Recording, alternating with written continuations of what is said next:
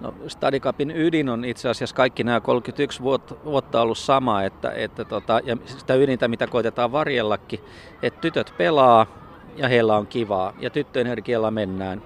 Ennätysvuosihan meillä on osanottajien suhteen, että meillä on nyt kolme, noin 3500 joukkuetta, eli noin 7000 pelaajaa tämän viikon ja ympäri Helsinkiä. Että kaikenikäistä tyttöenergiaa on tarjolla. Kuinka iso ponnistus Santtu Luoto tällaisen turnauksen kasaan saaminen on? No se on niinku vähän kaksipiippunen juttu, että miten asia laskee. Et kyllähän tässä niinku tehdään tietenkin taustatöitä pitkin vuotta. Ja itse tämä turnaus on vaan sitten niinku mansikka siinä kakun päällä. Että, että tota, Tietenkin jotkut asiat toimii jo rutiininomaisesti 31 vuoden jälkeen, että jotkut asiat rullaa, ja, mutta koko ajan kyllä opitaan uutta, törmätään uusiin ongelmiin ja ratkaistaan niitä. Onko tämän vuoden järjestelyissä tullut yllätyksiä vastaan? Öö, ehkä suurin yllätys ja iloinen järkytys oli se, että kun me teimme taas tota osallistujaennätyksen, niin tämä joukkueiden määrä aiheutti kyllä tietynlaisia haasteita otteluohjelman laatimisessa ja ja, ja otteluohjelman kanssa kyllä tosiaan tuskailtiin, että saadaan nämä kaikki pelit mahtumaan niin, että tytöt saa enemmänkin kuin yhden pelin per joukkue. Miten te siinä sitten onnistuitte? Nyt on vasta ensimmäinen turnauspäivä menossa, joten uskallan vastata tarkemmin tähän kysymykseen vasta sunnuntaina, kun finaalit on pelattu ja ollaan purettu saamamme palaute. Tänään siis alkaa Stadicap. Millainen kokonaisuudessaan tästä viikosta on tulossa? Mitä kaikkea se pitää sisällään? No, kuten sanottu, niin tämän turnauksen ydinhän on se, että tytöt pelaa. Että mahdollisimman moni tyttö pelaisi ja pitäisi kivaa säästä huolimatta. Nyt paistaa aurinko, tiedän mitä loppuviikosta on luvassa. Mutta et, et, et, et, semmoinen tyttöenergian hyöky on se, mitä, mitä me tässä niin kuin ajetaan takaa ja mitä me kaivataan. Varsinaisia muita oheistoimintoja meillä ei juurikaan ole, paitsi tänään avajaispäivänä, niin meillä on pieni, pienehkö avajaismarssi, josta sitten mennään, mennään illalla yhdessä katsomaan Helmareiden peli Portugalia vastaan. Siellä sitten vähän isompien tyttöjen energiaa suom- suomalaista naisfutista tarjolla. Minkä takia on tärkeää järjestää nimenomaan tytöille oma Stadicap? silloin aikoinaan, kun Stadicap laitettiin pystyyn ja alettiin ensimmäistä pyörittämään, niin oli vahvasti semmoinen fiilis, että tyttö- ja naisjalkapalloa suomalaisessa jalkapalloperheessä ylen katsotaan. Ei, ei niinkään sen takia, että, että poika- ja miespuolen toimijat olisivat ilkeitä ja pahoja, vaan, vaan meillä ei oikein ollut kulttuurissa tätä, tätä vielä, että tytöt ja naisetkin vois pelata. Ja silloin pidettiin niin kuin tärkeänä, että tytöille järjestetään ihan oma turnaus, jossa tytöt saa touhuta niin kuin tyttöjen tavalla siten, miten he itse haluavat sitä jalkapalloa pelata. Ja, ja nyt vuosien mittaan tyttöjalkapallo hän on kasvattanut suosiotaan todella paljon, että, että tyttöpelaajien määrä lisääntyy. Joku on sanonut, että tyttöjalkapallo ja naisjalkapallo on, on yksi maailman nopeimmin kasvavia urheilulajeja. Ihan näin rohkeita mä en lähde väittämään, kun en ole nähnyt tilastoja, mutta, mutta väite on varmaan oikein suuntainen ainakin. Öö, ja koska tämä tyttö- ja naisjalkapallo mielenkiintoista kohtaa ja pelaajien määrä on lisääntynyt, niin sitä kautta tavallaan tämä stadikappikin motivoituu koko ajan uudestaan ja uudestaan. Ö, toki on kiva, että on turnauksia myös, missä tytöt ja pojat on yhdessä. Toki, ja, ja tota, sehän kuuluu vähän niin kuin elämään ja luontoon, että tytöt ja pojat tekevät asioita yhdessä. Mutta ö, ei, se, ei, ei se asia tarkoita sitä, etteikö joskus olisi, olisi niin kuin ihan kiva olla vain tyttöjen kanssa. Se on ihan totta. Miten tyttöjen peli sitten eroaa poikien pelistä vai voidaanko me puhua tyttöfutiksesta jotenkin erilaisena asiana kuin poikafutis? No kyllä voidaan, toki me voidaan puhua kliseiden kautta tai me voidaan puhua niin kuin sitten semmoisen henkisen sisällön kautta. Mä koitan olla lyhyt sanainen nyt. Öö, sanotaanko, että jos puhutaan ihan pikkutytöistä ja pojista, niin olennaista eroahan ei ole. Ei ole taitotasossa, ei ole nopeudessa, ei ole pelikäsityksessä. Öö, mutta luonto nyt on rakentanut tämän asian niin, että kun tullaan sinne 12, 13, 14 ikävuoteen, niin pojat keskimäärin muuttuu tyttöjä suuremmiksi, voimakkaammiksi ja nopeammiksi. Ja, ja tämähän näkyy sitten poikien pelissä usein, että poikien peli on hyvin niin kuin fyysistä, kenties jopa niin kuin aika rikkovaa. Tyttöjen peli on toki myös fyysistä sillä tavalla, kun tytöt ovat keskenään fyysisiä, mutta tyttöjen pelissä on sitten ehkä enemmän niin kuin pelin rakentamista ja, ja, ja niin kuin yhdessä tekemisen, tekemisen oloa. Nyt mä en ole varma, oliko tämä mun viimeinen, oliko tämä nyt kliseitä vai sisältöä, mutta leikitään, että se on molempia. Sanoit jo itsekin, että futis on noussut isoksi laji, lajiksi myös tyttöjen harrastuksena. Se on Suomessa, sanotaan viimeisen vuosikymmenen aikana saavuttanut suurta suosiota ja harrastajamäärät on valtavassa kasvussa ollut. Mistähän se johtuu? Toi on hyvä kysymys mä tietäisin vastauksen, niin mä heittäisin vaan lisää bensaa niihin liekkeihin, jotka, jotka, jotka tässä asiassa nyt nousee. Mutta mä uskoisin, että et, et, kyllähän tytöt on liikunnallisia. Tytöt on, tytöt on myös kehollisia ihmisiä. Ei, ei liikunta ja kehollisuus ole pelkästään poikien juttu. Ja jalkapallo on itse asiassa tytöille aika loistava tapa toteuttaa sitä kehollisuutta ja etsiä niitä niin kuin omia suorit, oman suorituksen rajoja ja, ja koittaa kenties jopa ylittää niitä. Plus, että jalkapallossahan on, on, niin kuin, on, on sisäänrakennettuna ominaisuutena myös tämä sosiaalinen ulottuvuus joka, joka niin kuin kyllä selvästi tytöille merkitsee paljon, että, että, tota, että jos tytöiltä kysyy, kysyy, että tota, minkä takia pelaat jalkapalloa, niin mä uskon, että aika monen vastaus on se, että koska yhdessä on kivaa. Pojilla saattaa niin kuin olla enemmän vastauksena, että on kiva voittaa. Ei, ei sillä, etteikö pojillakin voisi olla kivaa yhdessä. Mutta ehkä nämä on niitä pieniä eroja, mitä siinä suhtautumisessa ja ajattelussa on. Ja on tytöistäkin varmaan kiva voittaa. Joo, ei hurskastella ollenkaan. Voittaminen on keskimäärin mukavampaa kuin häviäminen, mutta, mutta tota, äh, kelle se sitten loppujen lopuksi on niin se voittaminen tärkeää? Onko se tärkeää sille pelaajalle, nuorelle lapselle vai onko se tärkeää valmentajille ja vanhemmille? Kummalle se lopulta on tärkeämpää? Tämä on, tämä on hyvin iso filosofinen kysymys, jota ei tässä pysty täysin purkamaan.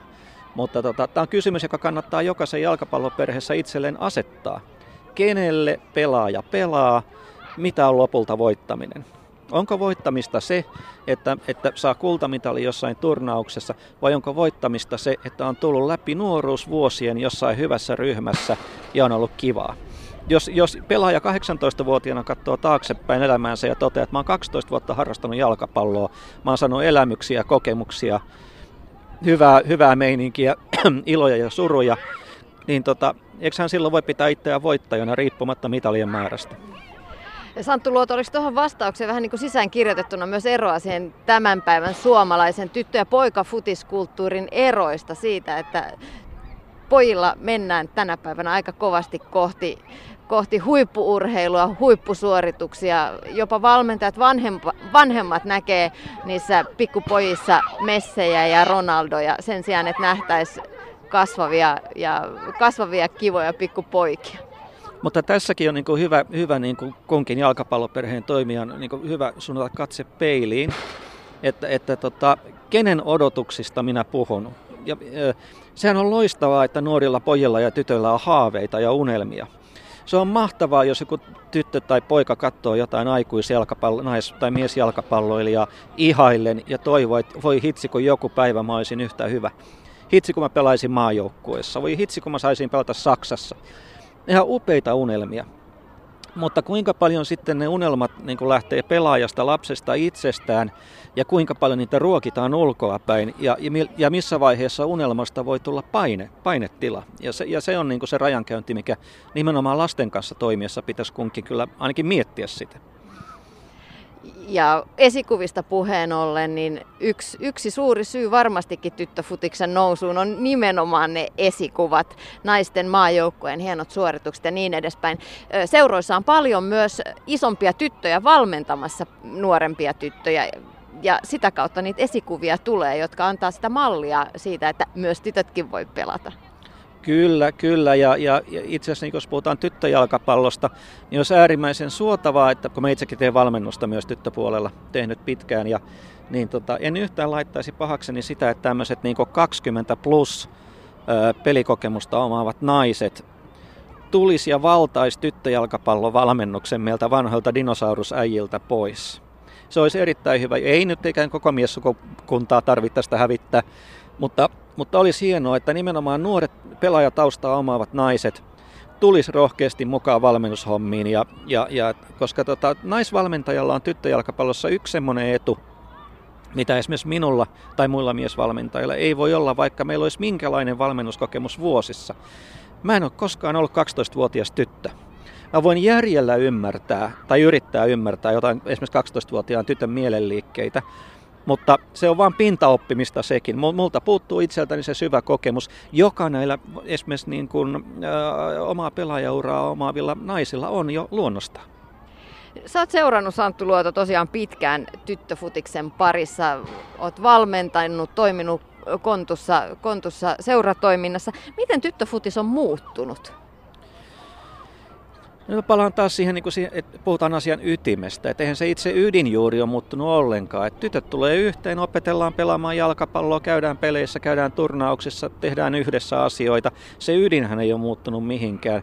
Mutta tyttöpelaajien määrän kasvu, niin kuin väistämättä, niin kuin määräinen kasvu yleensä tekee, johtaa myös laadulliseen loikkaan. Eli, eli kyllä niin kuin tyttöjalkapallo on ihan tämmöinen tekni, teknisen osaamisen ja taktisen osaamisen ja koko pelaamisen, niin kuin hyvän pelaamisen osaaminen on kasvanut todella paljon nyt näinä vuosina. Että kyllä tuolla näkee jo aika huikeita yksilöitä ihan 13-14-vuotiaissa. Mihin suuntaan ollaan menossa? Me ollaan menossa hyvään suuntaan koko ajan. Kun pelaajamäärä, harrastajamäärä lisääntyy, se tarkoittaa, että yleinen ilo ja yleinen energia lisääntyy, plus me saadaan myös niille, jotka sitä haluaa, niin, tota, niin sanottua kilpailuista menestystä lopulta myös jopa naisten maajoukkuetasolla.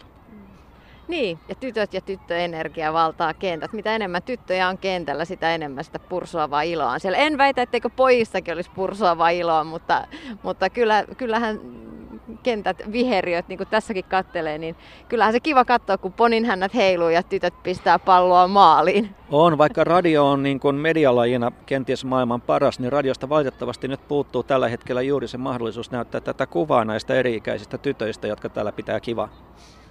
Esposta me tullaan ja kovaa me pelata.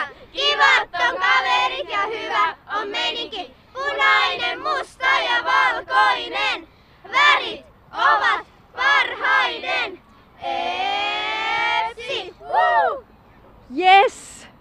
Tällaisen huudon huusi Epsin Espoon palloseuran tyttöjen 04 joukkue. Tässä on vieressä Sanna, Annika ja Emma. Millaisia tavoitteita teillä on nyt Stadikappiin? No voittaa kaikista eniten pelejä. No yrittää tehdä maaleja. No tietysti se voitto olisi kiva. Mutta kyllä vaikka ei voitettaisi, niin on se niin kuin silti kiva, että pääsee pelaamaan. Mikä täällä turnauksessa on hauskaa? No pelien voittaminen ja et voi olla tuota joukkuekavereiden kanssa. Toi pelaaminen ihan. No pelaaminen ja sitten pääsee näkemään myös kavereita. Mikä teidän mielestä futiksessa on kaikista parasta? No voi pelata yhteistyötä ja kanssa, että siinä pystyy onnistumaan ja että se on joukkuepeli. No siinä kun saa joukkueen kanssa tota, tehdä parhaansa, niin se on tosi kiva. Tämä on kiva, kun tämä on tämmöinen joukkueurheilupeli, tai no siis harrastus, ja sitten pääsee pelaamaan kavereiden kanssa futista. Mikä teillä on paras muisto futiskentältä? No varmaan se, kun mä tein mun ensimmäisen maalin. Kerro siitä. Se oli tuolla FC Espoon April Cupissa ja mä vedin rankusta, tai niin, rankkarista maaliin. Mä vedin sen vaan silleen, että mä en oikein ajatellut. Mä vaan ajattelin, että nyt mä yritän vetää sen sitten maaliin ja yritän parhaani. Se riittää. Mun mielestä oli kivaa, kun me voitettiin silloin se Espoon Lahti Cup. Ja tai se, niissä turnaus. Ja täällä kun me ei olla hirveästi niitä kultaa saatu. Mutta se oli kiva, kun me saatiin kultaa silloin. Mm. No mikä on hienoin kikka, minkä osaat tehdä kentällä? En mä tiedä. Varmaan joku harhautus vaan. Se on kiva, jos pystyy suoraan harhauttaa ja siitä pääsee vetämään maaliin, niin se on hyvä tunne. No varmaan semmonen, että tekee vaan, että, no en mä osaa selittää, mutta käyttää molempia jalkoja siihen harhautukseen. No näinkin voi harhautuksiin. Mm. Millainen on teidän mielestä hyvä valmentaja? No semmoinen valmentaja, joka no esimerkiksi opettaa ja ei pidä kauhean rankkoja treenejä, mutta silti rankkoja ja sitten joka kannustaa? No sellainen, joka kannustaa, mutta kertoo myös mitä voi parantaa ja silleen. No myös silleen, että se kannustaa sitten, että se on aina iloinen ja sitten se pitää myös sitä yhteishenkeä niin kuin päällä ja kannustaa ja sitten kertoo, jos joku meni vähän pieleen, niin sitten se auttaa siinä, että miten sen voisi tehdä paremmin. Teillä on kohta alkamassa tässä peliä, teidän pitäisi päästä lämmittelemään. Ketä vastaan te pelaatte seuraavaksi? Ää, me pelataan ponnistusta. Millaista peliä odotatte? No, tietty voittoa. Tsemppiä matsiin ja toivottavasti teille tulee paljon niitä voittoja, niin kuin te toivoitte täällä Stadikapissa. Joo. Moikka! Näin iloisesti siis EPSin 04 tytöt valmistautu, valmistautu päivän koitoksiin. Santtu Luoto, sä oot tosiaan itse tehnyt pitkään työtä tyttöfutiksen parissa. Mikä saa sut itse pysymään täällä kentän laidalla ja valmentamaan järkkäämään? No tota, omalta osalta siinä on ihan ensimmäinenkin lajirakkaus. Et, et jalkapallo on, on, niin kun, on, on mulle rakas ja tärkeä laji. Ja, ja sitten toinen, että mä teen, mä teen niiden joukkueiden kanssa, joiden kanssa, jota mä valmennan, mä teen niin pitkiä projekteja. Eli, eli Eli tota, niistä ihan ei ole liiottelua sanoa, että, että ne tytöt, niistä tulisi perhe tai jotain muuta, mutta nykyistä joukkuetta niin mä oon valmentanut kuusi vuotta. Mä oon seurannut niiden tyttöjen kasvua paitsi pelaajina, mutta myös ennen kaikkea seurannut sitä kasvua ihmisinä. Ja se on mielenkiintoinen ja kasvattava prosessi myös aikuiselle. Mitä siitä itse saa niistä tunneista, mitkä, mitkä joskus sateisellakin futiskentällä syksyn ja talven pimeydessä käyttää? Onhan tässä hommassa. Tässä on tota helkkaristi, tässä on iloja.